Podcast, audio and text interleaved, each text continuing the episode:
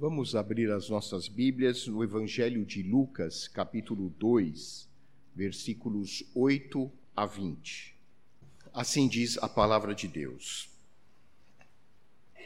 Havia naquela mesma região pastores que viviam nos campos e guardavam o seu rebanho durante as vigílias da noite. E um anjo do Senhor desceu aonde eles estavam, e a glória do Senhor brilhou ao redor deles e ficaram tomados de grande temor. O anjo, porém, lhes disse: Não temais, eis aqui vos trago boa nova de grande alegria, que o será para todo o povo. É que hoje vos nasceu na cidade de Davi o Salvador, que é Cristo o Senhor. E isto vos servirá de sinal encontrareis uma criança envolta em faixas e deitada em manjedoura. E subitamente apareceu com um anjo uma multidão da milícia celestial, louvando a Deus e dizendo: Glória a Deus nas maiores alturas e paz na terra entre os homens, a quem ele quer bem. E ausentando-se deles os anjos para o céu, diziam os pastores uns aos outros: Vamos até Belém e vejamos os acontecimentos que o Senhor nos deu a conhecer. Foram apressadamente e acharam Maria e José e a criança deitada na manjedoura.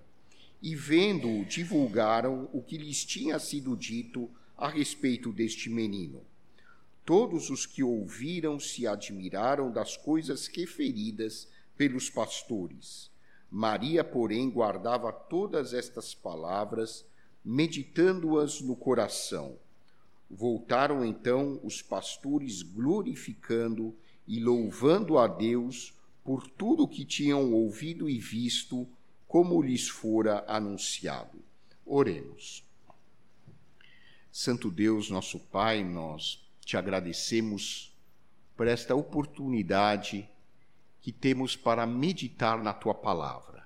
Pedimos que o teu Santo Espírito esteja ministrando aos nossos corações a fim de compreendermos a mensagem do Natal.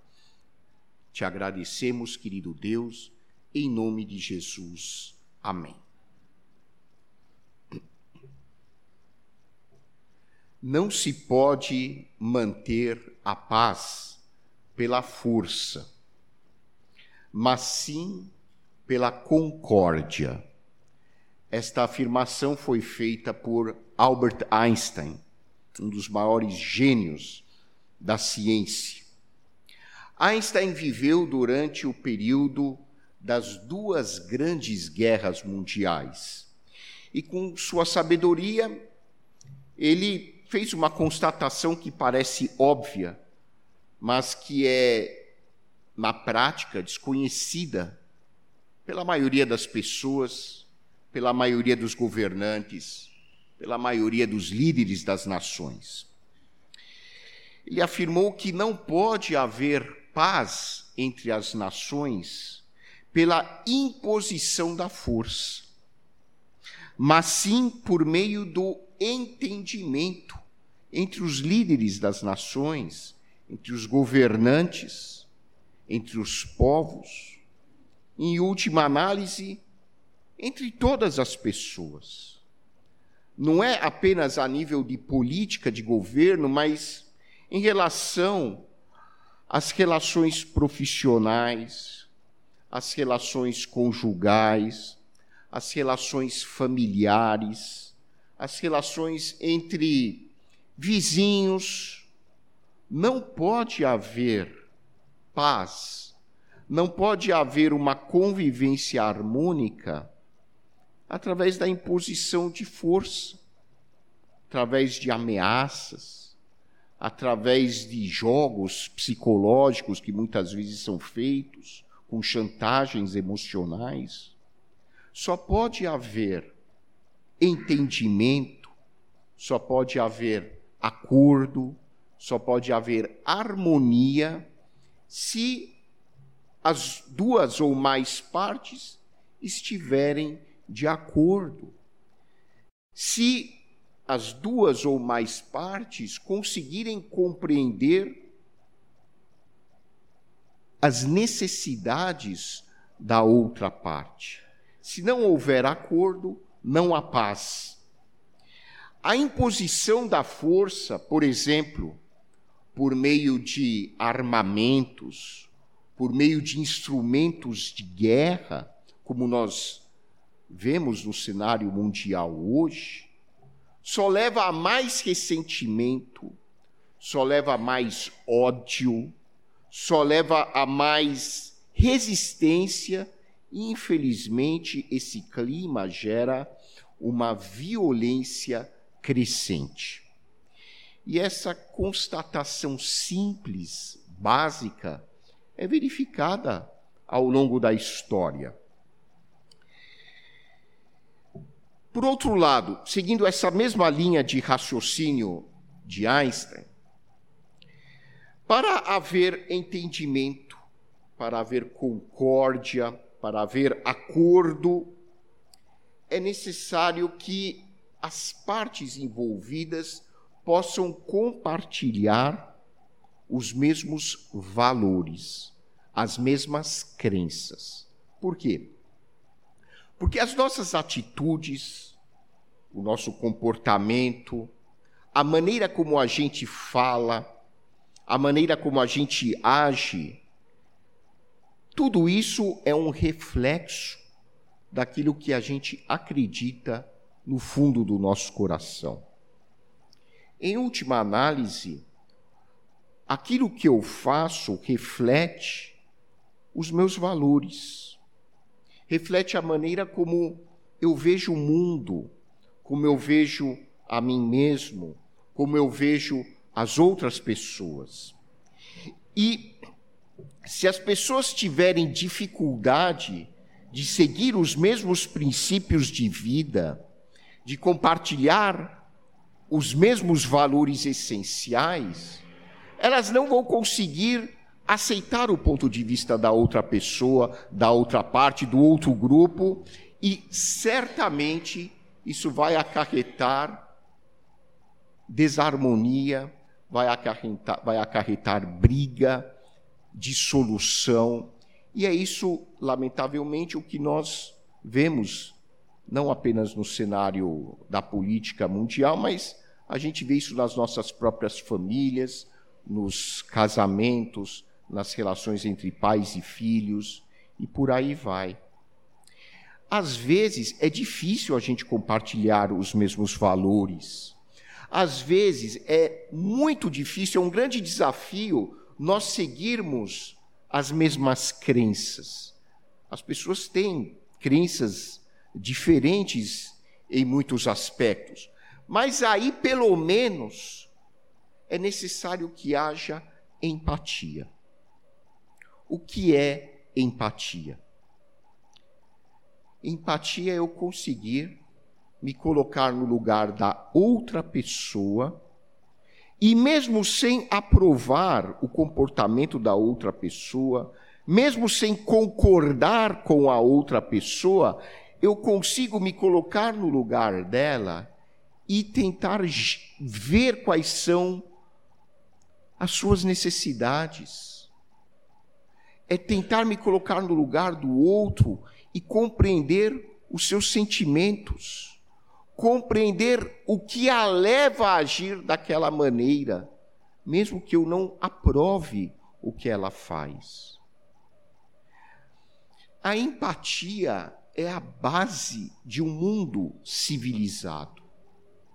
A empatia é a base de uma relação familiar sólida e que gera harmonia. Sem empatia, nós partimos para a barbárie.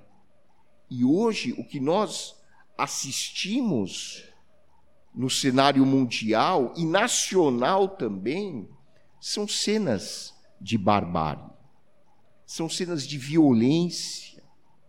Nós, como descendentes de armênios, Vivemos isso no ano de 2023 na nossa própria pele.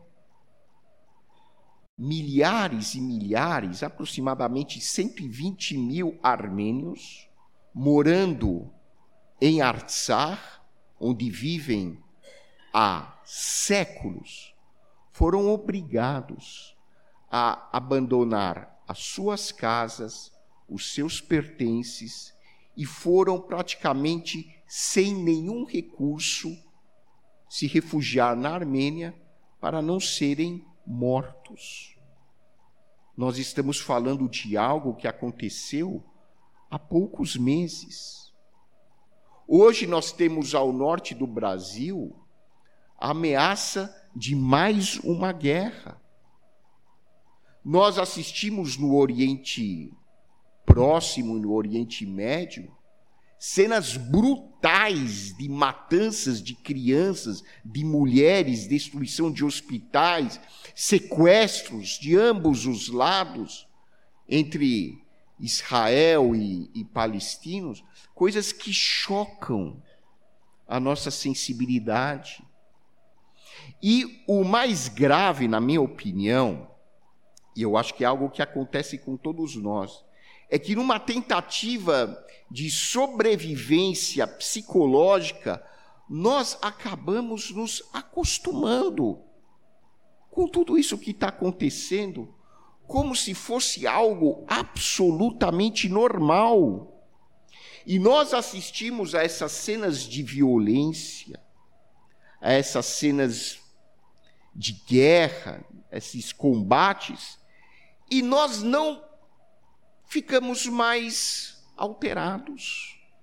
Nós continuamos fazendo a nossa rotina de vida, continuamos trabalhando, continuamos assistindo o noticiário, eh, vamos para a cozinha ver se o micro-ondas já apitou, enquanto nós estamos assistindo a tudo isso e ouvindo isso na televisão ou na internet, esse mundo com toda a sua crueldade, não está mais mexendo com a gente. É claro que a gente desenvolve esse mecanismo de resistência emocional para a gente conseguir trabalhar no dia seguinte e tocar nossa vida. Mas o efeito colateral é que esse modo de vida está cauterizando completamente a nossa sensibilidade emocional, nós estamos nos tornando criaturas quase sem sentimentos, criaturas quase irracionais. E aí entra, meus irmãos, o espírito do Natal. Porque nós, mais uma vez, estamos aqui para celebrar o Natal. Que não seja uma celebração mecânica, que não seja mais um hábito da nossa tradição como famílias cristãs, mas que a gente possa compreender a essência do espírito de Natal. E a essência do espírito de Natal, meus irmãos, é nós nos lembrarmos da nossa humanidade. É nós nos lembrarmos de que só existe humanidade. Só existe a possibilidade de vivermos de maneira civilizada e minimamente racional se nós compreendermos que o Natal simboliza a paz. Se nós não tivermos isso em mente, meus irmãos, vai ser mais um Natal inútil, sem sentido nas nossas vidas o Natal só é importante para mim porque ele me sinaliza que eu ainda sou humano.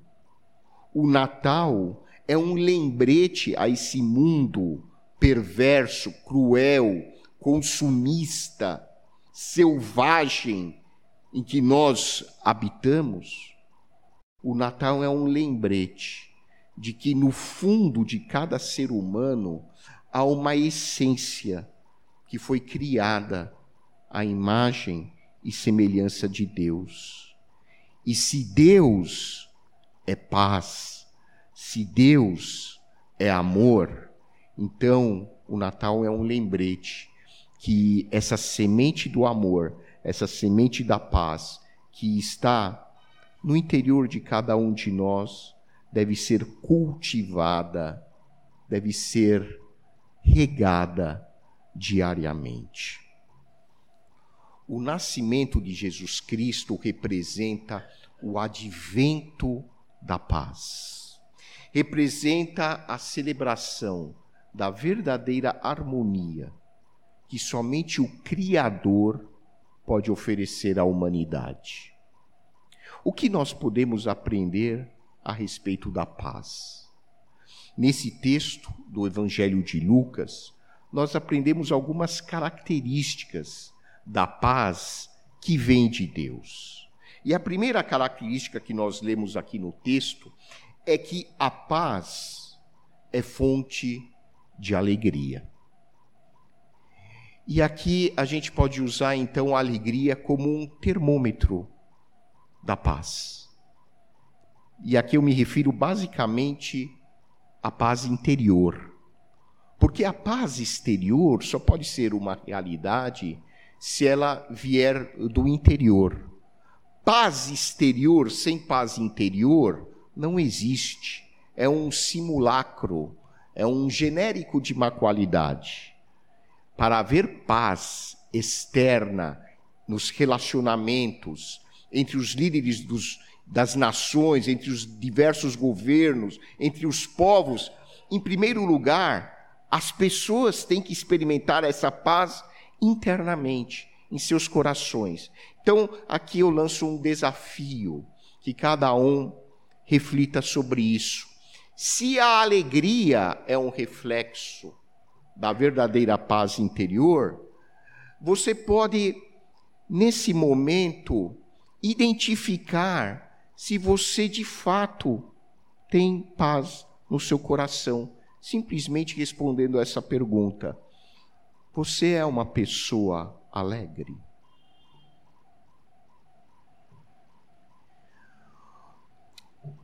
Claro que nenhum de nós pode sentir alegria 24 horas por dia, senão a gente estaria num estado maníaco. A gente precisaria de antipsicótico. Se a gente estiver alegre 24 horas por dia, é porque você está num surto maníaco. Porém, se o seu estado de humor predominante ao longo da sua jornada de vida não for a alegria, existe um problema na sua vida.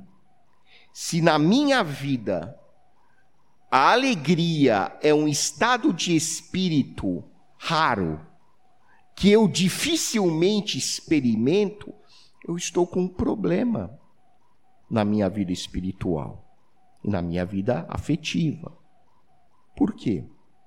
Porque, embora nós não possamos estar alegres o tempo todo, a alegria deve ser aquele estado afetivo, emocional, espiritual que eu experimento pelo menos uma parte considerável do tempo da minha existência.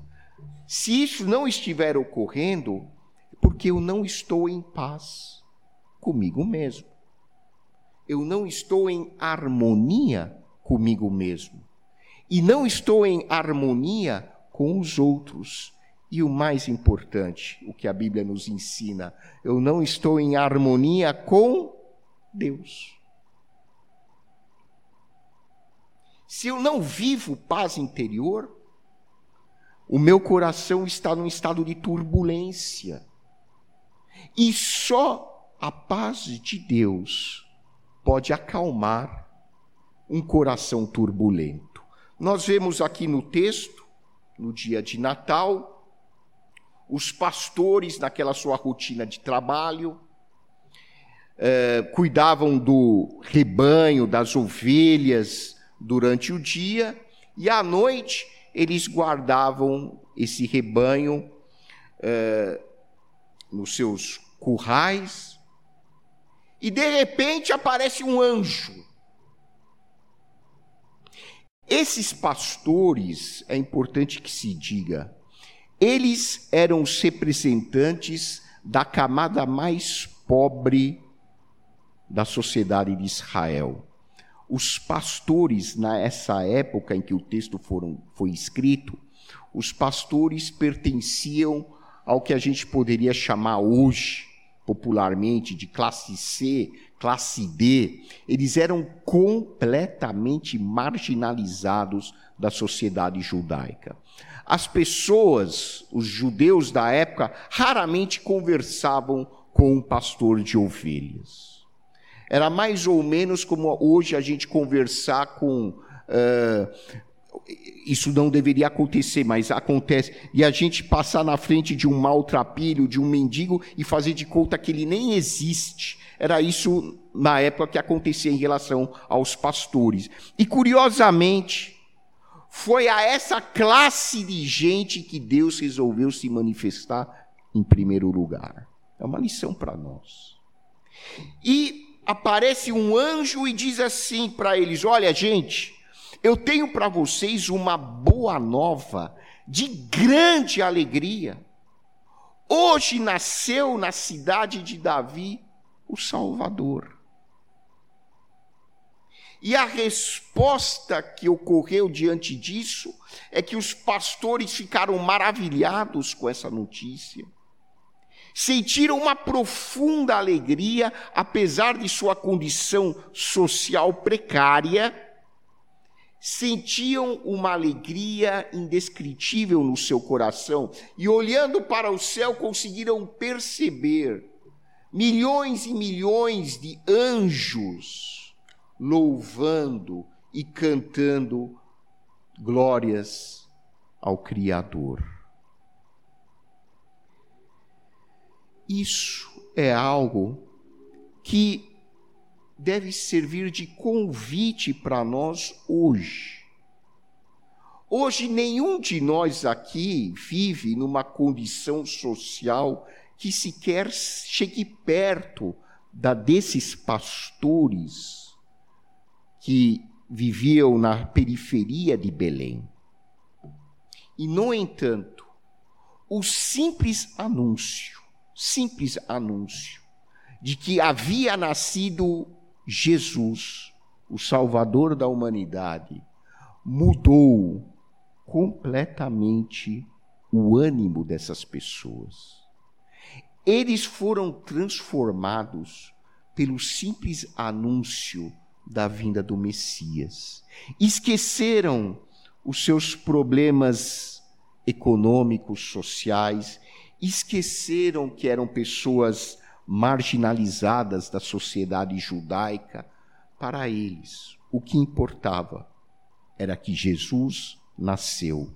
E isso transformou a vida deles, e isso mudou o humor deles, e eles passaram a experimentar uma grande alegria. E nós, hoje, vivendo em 2023, Será que essa notícia de, de que Jesus vive é suficiente para produzir alegria na minha vida e na sua? Produziu na vida de pessoas que viviam em condições muito piores do que a condição em que você e eu vivemos. E eles viveram aquela alegria indescritível. A pergunta é: você e eu, hoje, conseguimos experimentar essa mesma alegria que os pastores de Belém experimentaram simplesmente por ouvir? Eles nem ainda tinham visto, eles só ouviram que Jesus havia nascido. E se nós não experimentamos essa mesma alegria dos pastores, é porque nós estamos permitindo que a loucura do nosso dia a dia interfira na nossa paz de espírito. Nós estamos permitindo que os valores consumistas selvagens, que a desavença que existe nesse mundo, com toda a sua cultura distorcida, nós estamos permitindo que tudo isso invada a nossa vida privada, a nossa vida espiritual interior. Então é um, motivo para reflexão que nós possamos experimentar essa alegria e essa paz interior que esses pastores de Belém experimentaram. A segunda característica da paz que vem de Deus é que ela é fruto da salvação. A paz só é uma realidade se o meu relacionamento com Deus for saudável. E o meu relacionamento com Deus só pode ser saudável se eu tiver uma imagem, desculpa usar o mesmo termo, se eu tiver uma imagem saudável de Deus. Porque acreditar em Deus, praticamente todo mundo acredita. Praticamente todas as religiões acreditam em Deus. Mas o diferencial, o diferencial do verdadeiro cristianismo, e não estou me referindo ao cristianismo como religião institucional, estou me referindo ao cristianismo como uma filosofia da religião. A essência do verdadeiro cristianismo consiste em dizer que esse Deus se nós quisermos conhecer como ele é, como ele pensa, como ele sente, nós temos que usar um parâmetro adequado. Porque senão a minha imagem de Deus será distorcida. E esse parâmetro que Deus nos deu para nós podermos compreender quem ele é, como ele é, porque ele pensa assim, porque ele age assim, porque ele sente assim, é olhar para Jesus Cristo. Jesus Cristo é o parâmetro para nós compreendermos quem é Deus e como Ele é. Porque quando eu olho para Jesus, eu vejo um Deus revelado de paz. Eu não posso associar a imagem de Jesus a violência. Jesus sempre semeou a paz. Jesus chegou a chamar Judas no dia em que ele foi traído. Ele chamou Judas de, vocês se lembram qual foi o termo que Jesus usou para se referir a Judas? No dia da traição de Judas, no dia em que Judas já havia combinado trair Jesus por 30 moedas de prata, Jesus olhou para Judas e falou: Amigo, o que você tiver que fazer, faz logo. Amigo, Jesus não estava sendo cínico, ele estava sendo sincero. Por quê? Porque Jesus nos revela um Deus que é um Deus de amor, que é um Deus de paz, que é um Deus que não aceita a violência como norma de vida. É um Deus que não aceita a imposição da força para que nós tenhamos os nossos valores transformados porque força Deus tem, mas Ele quer que as pessoas sejam transformadas pela convicção, pela consciência, pelo autoexame, pela reflexão, não pela imposição da força. E é isso que nós estamos celebrando aqui no Natal. É esse espírito de paz, de união, de amor que Jesus nos revela a partir da experiência que ele tem de intimidade com Deus. Quando aparece a multidão de anjos cantando glórias a Deus no dia do nascimento de Jesus, os pastores conseguem ouvir o que os anjos estão cantando. Glória a Deus nas maiores alturas e paz. Paz. Paz. Paz na terra entre os homens, vírgula, a quem ele quer bem. Esse é o desejo de Deus para a humanidade: paz e bem. E é com muita tristeza, às vezes, que eu escuto, até em discursos religiosos, discursos teológicos, defendendo, alguém defendendo violência, alguém defendendo é, coisas que não têm nada a ver com a paz que Deus revelou por meio de Jesus. Essa paz só pode existir quando há uma transformação da nossa mentalidade. E é isso que a salvação em Cristo produz em nós, uma renovação do nosso entendimento. Quando eu reconheço que eu sou pecador, quando eu reconheço que eu sou egoísta, que eu sou orgulhoso, que eu sou vaidoso, que eu sou é, facilmente irritável. E convido Jesus Cristo para entrar na minha vida como meu Senhor, como meu Salvador, o Espírito Santo transforma o meu coração. E é a partir daí que o Espírito Santo injeta a semente da paz. Por isso que Paulo escreve aos Gálatas: qual é o fruto do Espírito? Amor, alegria, paz. Essa paz só pode existir se Jesus estiver no meu coração. Lá em João 14, 27, Jesus diz para os seus discípulos: Olha, eu vos dou a paz, mas não como o mundo a dá. A paz que eu dou para vocês é diferente. Porque a paz que o mundo oferece é assim: olha, é, se você me atacar, eu já tenho uma bomba nuclear, eu vou revidar. Vocês vão matar a gente, a gente vai matar vocês. Então a gente não briga. Isso é o máximo de paz que o mundo pode oferecer. E essa era a paz conhecida no Império Romano, na época em que a Bíblia foi escrita, a Pax Romana. O Império Romano era tão forte, militarmente falando, que as nações praticamente que integravam o Império Romano não conseguiam fazer guerra, porque elas iam ser massacradas pelo imperador.